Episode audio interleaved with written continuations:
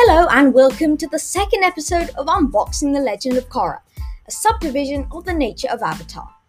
I'm Orion, co founder of the Nature of Avatar podcast, and I'm so excited about this episode. Before we start, I'd just like to warn you that this episode will contain spoilers. While last episode was more about the production of The Legend of Korra, today, although I am talking about animation and stuff and kind of just my thoughts on the episode, it will mostly be about uh, some episodes of The Legend of Korra Season 1 which really stand out, really show um, kind of just Korra's development. Um, but yeah, I will have to talk about what happens in the episodes. So if you haven't watched The Legend of Korra, I don't think you should listen to this, but I digress. Um, enjoy the episode.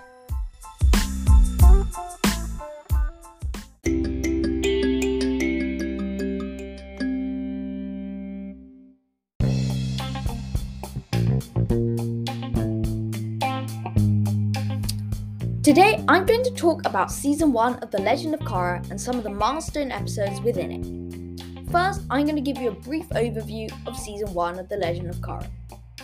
Book 1 Air follows 17 year old Avatar Korra as she journeys from her home in the Southern Water Tribe to Republic City with Master Tenzin and his children Jinora, Ikki, and Meelo. As Korra masters airbending, she also has to fight Amon and the Equalists, who are non benders who hate benders. Amon was the ringleader of the Equalists, and used a mysterious power to take bending away from benders. This power was a lot like energy bending, which Avatar Aang used in the Hundred Year War against Fire Lord Ozai. In the end, it turned out that Amon was a waterbender himself, and he'd been used as a tool to get revenge on the Avatar and all the benders. His desire came from the fact that Avatar Aang took away his own father, the crime boss Yakone's, bending away, so he wanted to do the same to all the benders. Amon was revealed as a waterbender in front of all his followers, and the Equalist Society disbanded. Amon then joined up uh, with his brother, who we kidnapped earlier in the show, and his brother, who's the Councilman Tarlok, used a Future Industries electrocution glove, and as Amon shed a single tear, Tarlok zapped the tear right above the fuel tank. And since water conducts electricity, it blew up the boat they were in, which killed them both. So that was just a very brief summary of season one. And now I'd like to talk about a few of the milestone episodes in very brief detail, as well as talking about what I loved about the episodes uh, as well as my kind of just first experience with The Legend of Korra. Welcome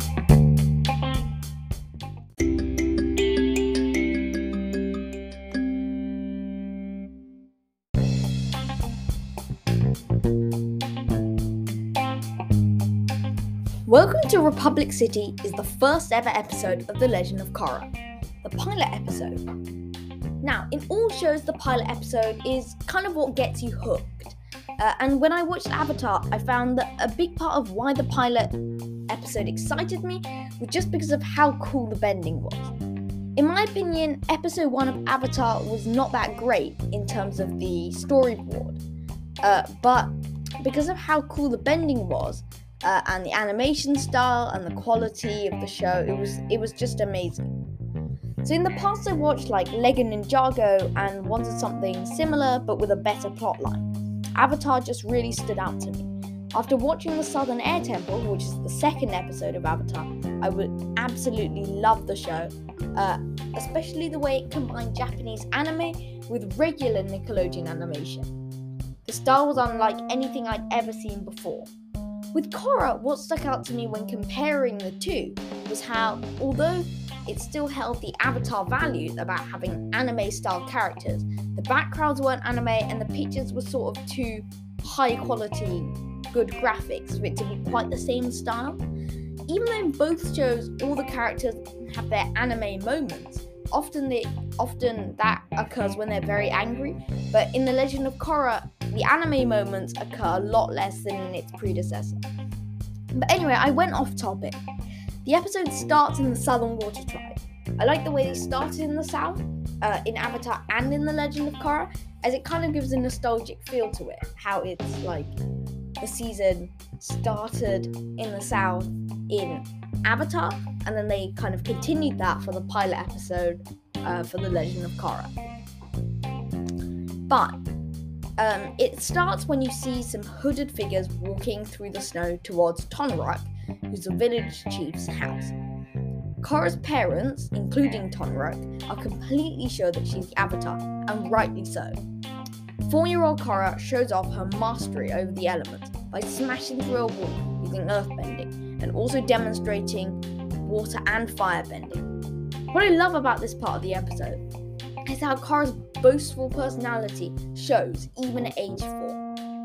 The first line Korra said in the whole of The Legend of Korra, and I quote, was, I'm the Avatar, and you gotta deal with it. That line was absolutely pitch perfect, considering this was Avatar Korra, after all. When you when, Korra gives her final blast of fire, it fast forwards to Korra at 17 years old. Since she was identified as the Avatar, Korra's bending progressed greatly, to the point where she could defeat her firebending masters and even used a circular firebending defense technique, which uh, I absolutely loved. Because um, this was something which hadn't really been done that much before. Firebending was all about attacking, and although there were some defense techniques, uh, this was quite nice as it it's it's interesting because in that technique, she used sort of, I would say, she used waterbending style because it was the same style as waterbending because the enemy blasts at you and then you redirect their energy and put it back at them. So I thought that was quite interesting. But yeah, uh, when Tenzin's bison, so Tenzin is Aang's son, um, his bison's called Oogie, um, and it's interesting the story behind Oogie because Sokka uh, in The Promise um, talked about how Aang and Katara gave him the Oogies, and that's why Tenzin named it that uh, because he said Uncle Sokka called it the Oogies, uh, and then he he wanted to call his bison Oogie. So another interesting thing is how the Promise was written at the same time as The Legend of Korra. So you've got The Legend of Korra, and then The Promise, uh, which is the first continuation comic of Avatar, was written at the same time. So it, I find that some of the things actually fit together really nicely, and I think part of the reason is that they had that kind of post Avatar book in progress at the same time. Uh, but yeah, sorry, going a bit off topic there. But but I guess that is what this episode's for. Basically, me going off topic and talking about Avatar. Yeah. So. Uh, where was I? Oh right. So. So Korra really, really wanted to go back to Air Temple Island to learn airbending with Tenzin, but the White Lotus leader who was looking after her refused to let her go and said that Korra had to stay in the south. As Tenzin later that as Tenzin left later that day, Korra grew determined to go and learn airbending. So she rode her pe- polar bear dog Naga to Republic City. And this is the first time you see Naga. So while in Avatar The Last Airbender, you've got uh, Aang with his spirit animal Appa. Uh, in The Legend of Korra, her spirit animal is Naga. And it was, I think it was in uh, one of the sh- the free comic book day short stories, uh, but it's revealed that Korra actually just found Naga in the snow. So that was quite nice. How it gave us a background into how uh, how how Korra found Naga. But anyway, um, as soon as Korra arrived, she saw some men promoting the Equalist Revolt, which was an anti-bender group.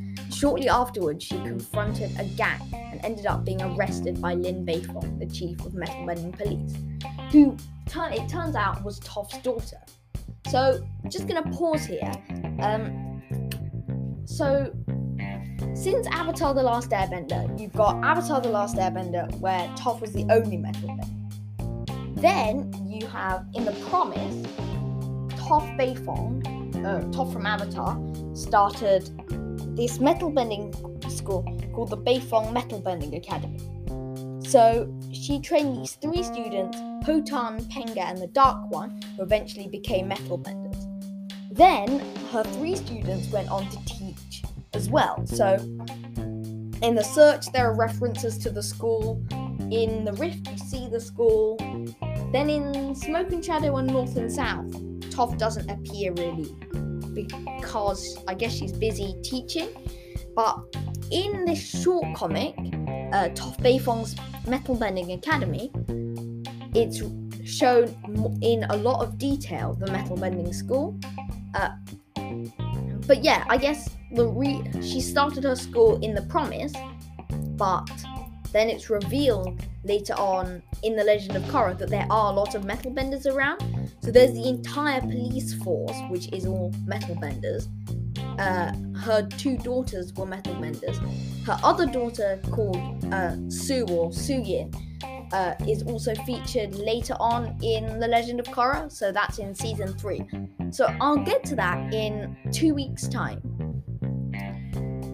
So, yeah, so eventually Tenzin lets her stay on Air Temple Island, and the episode ends with Korra really looking forward to her airbending training. But the man on the poster who they were advertising was called Amon and it's and it's shown at the end of the episode that Amon is making plans. It, was, it was quite menacing actually. It was interesting the way the kind of style they did it in, but you had that very very villainous uh, vibes at the very end because Amon listens to Korra's speech, which she makes when she joins Republic City, and he and the lieutenant turn the radio off and he states that the Avatar's arrival calls for an acceleration in their plans. So I thought that was interesting because they gave a kind of hint as to their plans, but it didn't reveal too much.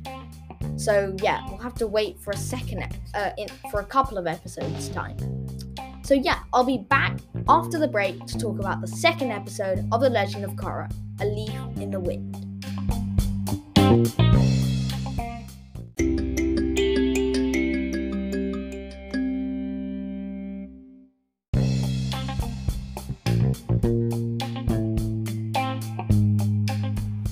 I'm back from the break and I'm ready to talk about our next sort of um, bit of an episode, A Leaf in the Wind.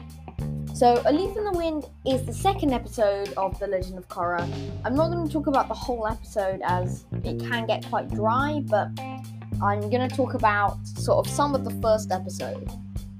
Sorry, some of the second episode. Um, so, I think it's very important as it reveals a lot more about Korra's personality than in the pilot. But the main point of the episode is that Korra learns airbending and meets some of her team avatar. So Tenzin tells Korra that the reason it's so hard for her to learn airbending is because it's the opposite of her personality.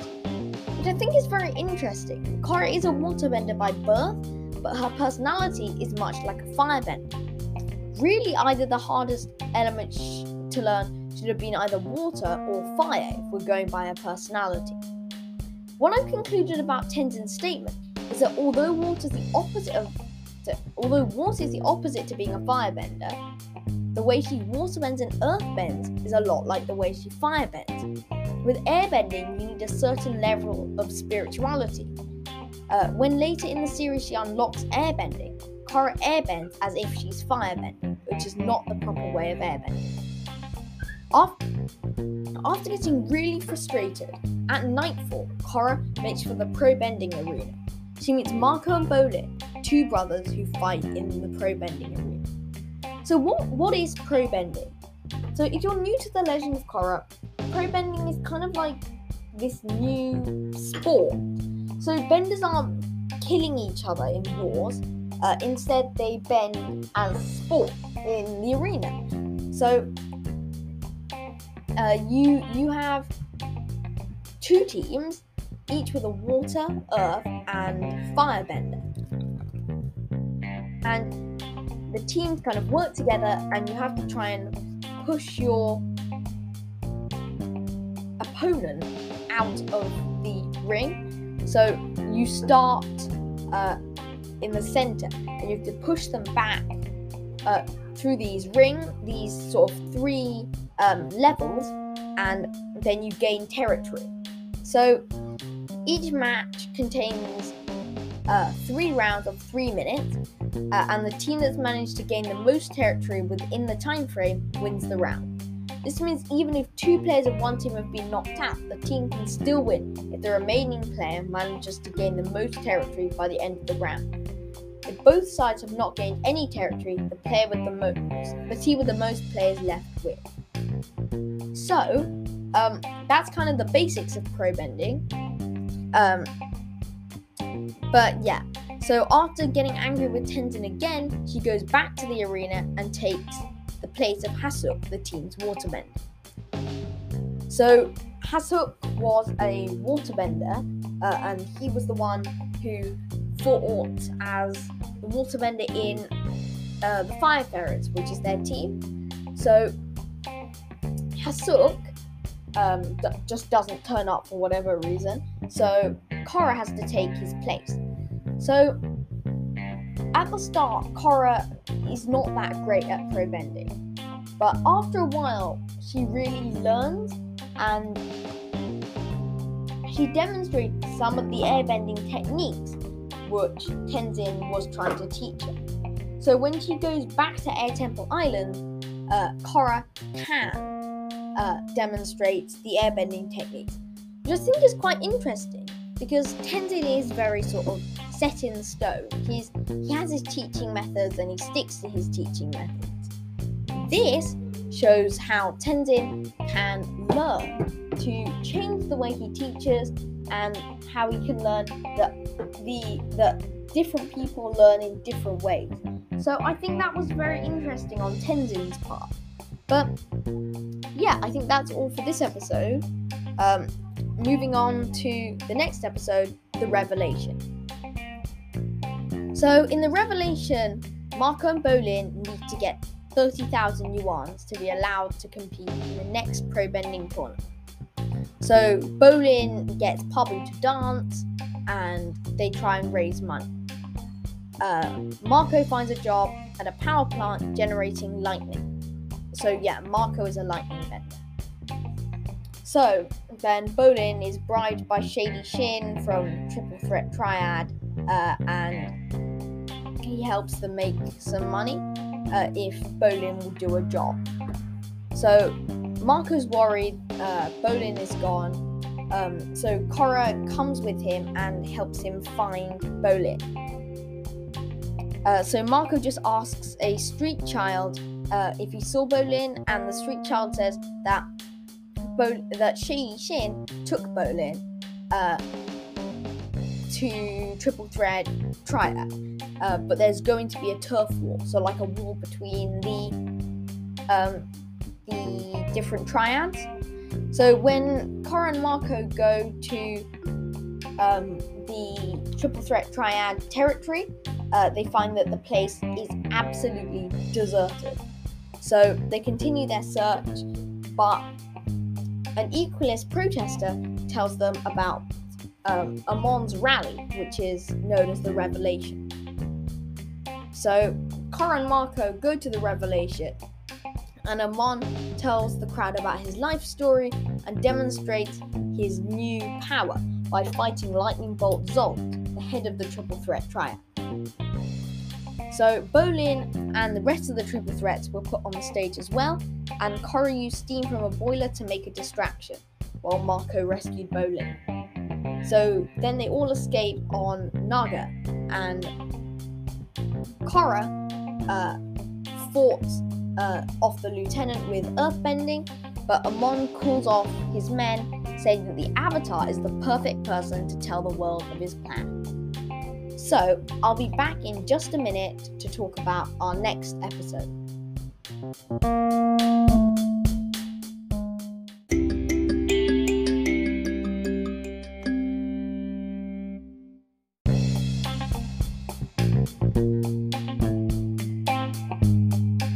Hi, I'm back from the break and I'm ready to talk about um, just a few events from A Voice in the Night. So, A Voice in the Night is the next episode which we're going to be talking about. So, Akara, Kara is uh, awakened by a strange noise, uh, and it turns out that uh, an Equalist chi blocker is coming into her room along with his gang, and Amon threatens to take away her bending. But luckily, it was just a nightmare, and Kara wakes up in her bed. Although, uh, so Councilman Tarlok, Tarlok in the City Hall proposes to the rest of the council that a task force should be made to defeat the Equalists. In order to persuade the other council members, he uses Aang's defeat of the crime boss Yakone as an example. Tenzin says that it will only further divide benders and non-benders, although Tenzin objects. The other council members vote in favour of the idea. While Korra practices airbending techniques while listening to the radio, the music is interrupted by a message from Anon. Amon, sorry, saying that the task force is only proof that benders want to destroy non-benders.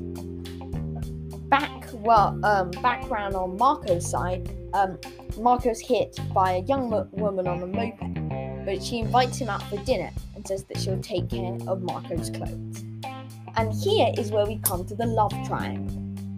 So, in The Legend of Korra, a very big part of the whole show is the love triangle. Um, so, you start out with Korra liking Mako, and Mako liking Korra. Then uh, this new person, Asami, he comes in and Mako starts liking Asami, not Korra. Uh, and it goes from there. So every kind of big change, I'll tell you uh, uh, ha- what kind of change came uh, and ha- what kind of change happened in the love triangle.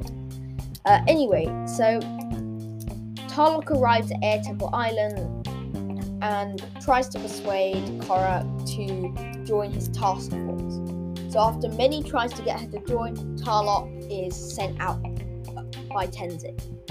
So um, back with Mako, after their date, Asami offers to let Mako meet her father called Hiroshi.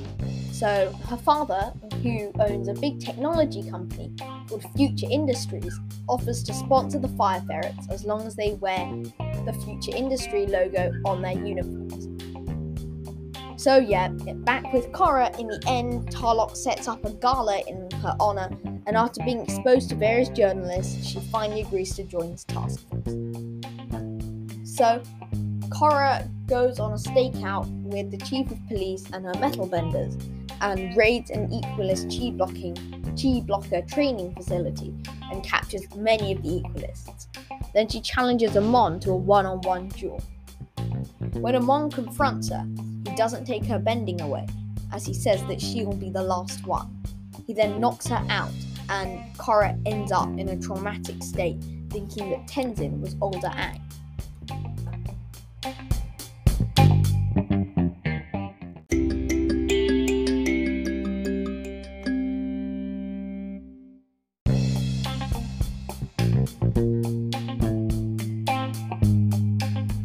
Next up is a voice in the night. While asleep, Korra is awakened by a strange noise. An Equalist chi blocker comes into the room along with his gang, and Amon threatens to take Korra's bending away. Korra wakes up in her bed, screaming, and realizes that it was all a nightmare. In City Hall, Councilman Tarlok proposes to the rest of the council that a task force should be made to defeat the Equalists. In order to persuade the other council members, he uses Aang's defeat of the crime boss Yakone as an example. Tenzin said that it will only further divide benders and non-benders, although Tenzin objects. Sorry, although Tenzin objects, the other council members vote in favour of the idea. While Korra practices airbending technique while listening to the radio, the music is interrupted by a message from Amon, saying that the task force is only proof that the benders want to destroy non-benders. While crossing a road, Mako is hit by a young woman on a moped. She invites him out for dinner and says that she will take care of getting Mako nice clothes.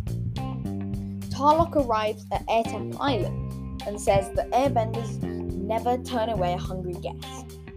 Tenzin reluctantly lets him in, and he immediately starts persuading Korra into joining a special task force. Korra refuses, and after many tries to get her to join, Tarlok is sent out by Tenzin. After the date, Asami offers to let Mako meet her father and Hiroshi. Sorry. Asami offers to let Mako meet her father, who is Hiroshi, uh, and he is he's he's kind of a mechanist, so he does like building and uh, developing. He builds like cars and airships and stuff.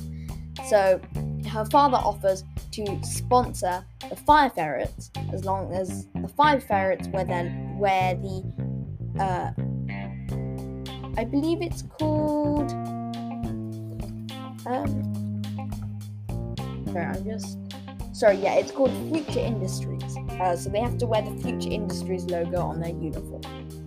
In the end, Tarlok sets up a gala in Korra's honor, and after being exposed to various journalists, she finally agrees to join his task force. Along with the chief of police and her metal benders, Kara raids an Equalist chi blocking training facility and captures many of the Equalists. She then challenges Amon to a one on one duel. When Amon confronts her, he doesn't take her bending away, as he says that she will be the last one, and, and then he knocks her out. The episode ends with a very confused Korra thinking that Tenzin was older Aang.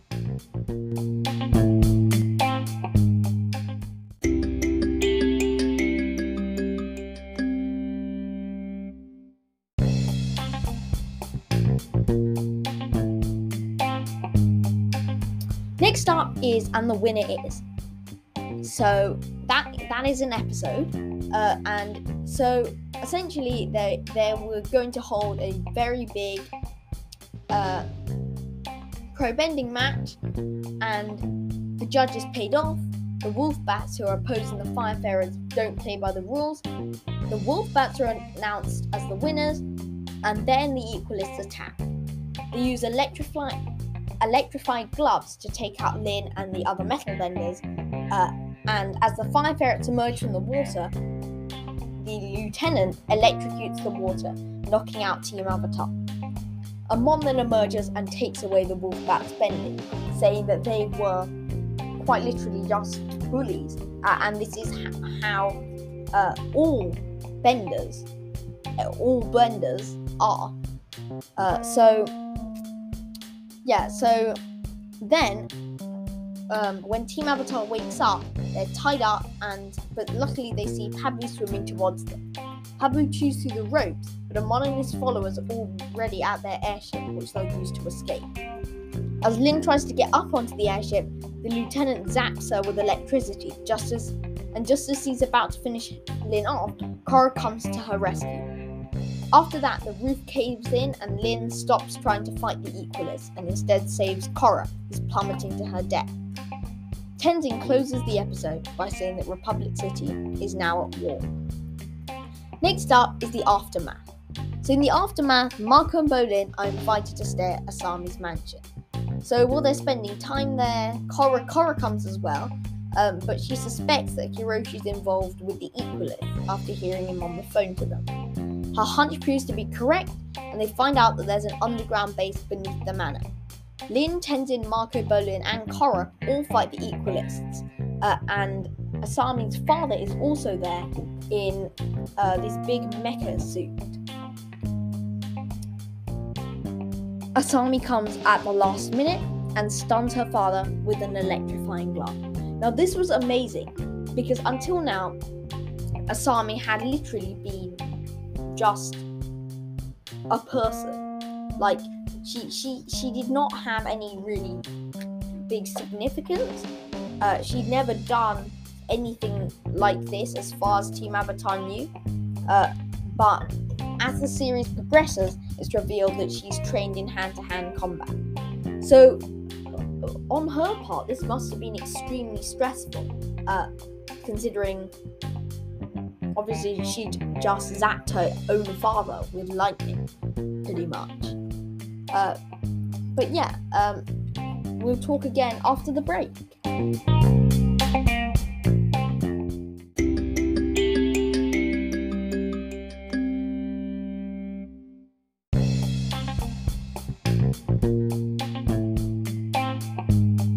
Finally, we have Endgame. Bolin uses earthbending to prevent the planes from taking off, but they're made unconscious by electric fences. Mako and Korra disguised uh, Mako and Korra, disguised as Equalist chi blockers, claim that Amon's story is fake. The lieutenant and the crown are unsettled by the Avatar's claim. As a comeback, Amon says that Korra is just making up stories. Then Amon reveals his scarred face and the fact that he has captured Tenzin and his family. Back at the airfield, Naga breaks the bars of the prison cell, and Iroh tries to take down some of the planes. Bolin rides off with Naga while Asami boards an empty mecha tank. Iroh uses jet propulsion to throw the pilot out of a cockpit and figures out the controls to the aircraft. At the rally, Amon announced that he will rid the world of airbending forever.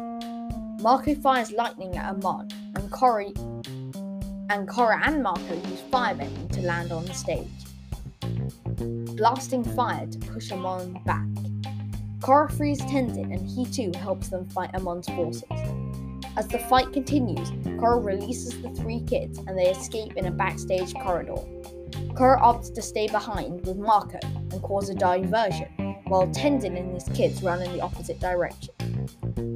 Mako Korra is pulled from her hiding place and is bloodbent. Mako tries to save her with firebending, but, it, but he too is bloodbent. Korra has Amon takes Korra's bending away. Iroh has been giving chase to the plane and knocking out a few from the sky before being subdued himself. Bolin has made four five of the air four of the five airstrips unusable via his earthbending, but the mecha tanks attack him with cables. Naga grabs all three in her mouth and flips the mecha tanks over.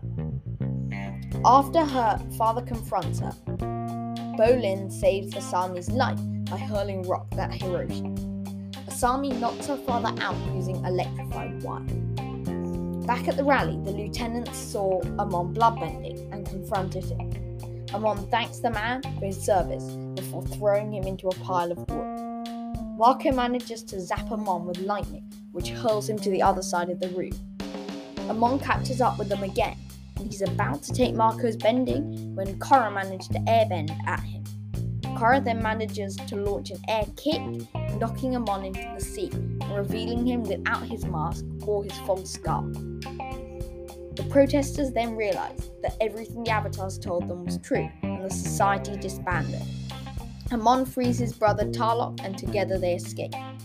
Tenzin's brother Bumi enters the port with his fleet, while, while Amon escapes with Tarlok in a speedboat. As Amon sheds a single tear, Tarlok blows up the boat as water conducts, conducts electricity, and they both die. Back at the Southern Water Tribe, Korra finally manages to contact Aang, and he grants her the gift of energy bending, as well as giving her back her own bending. And that just about concludes and that just about concludes this episode. Remember to leave a like, subscribe, and drop us a comment wherever you listen. I apologize, it has been a bit of a long episode, but if you're still listening now at the end, thank you. But yeah, uh, I'll see you in the next episode. Mm, bye.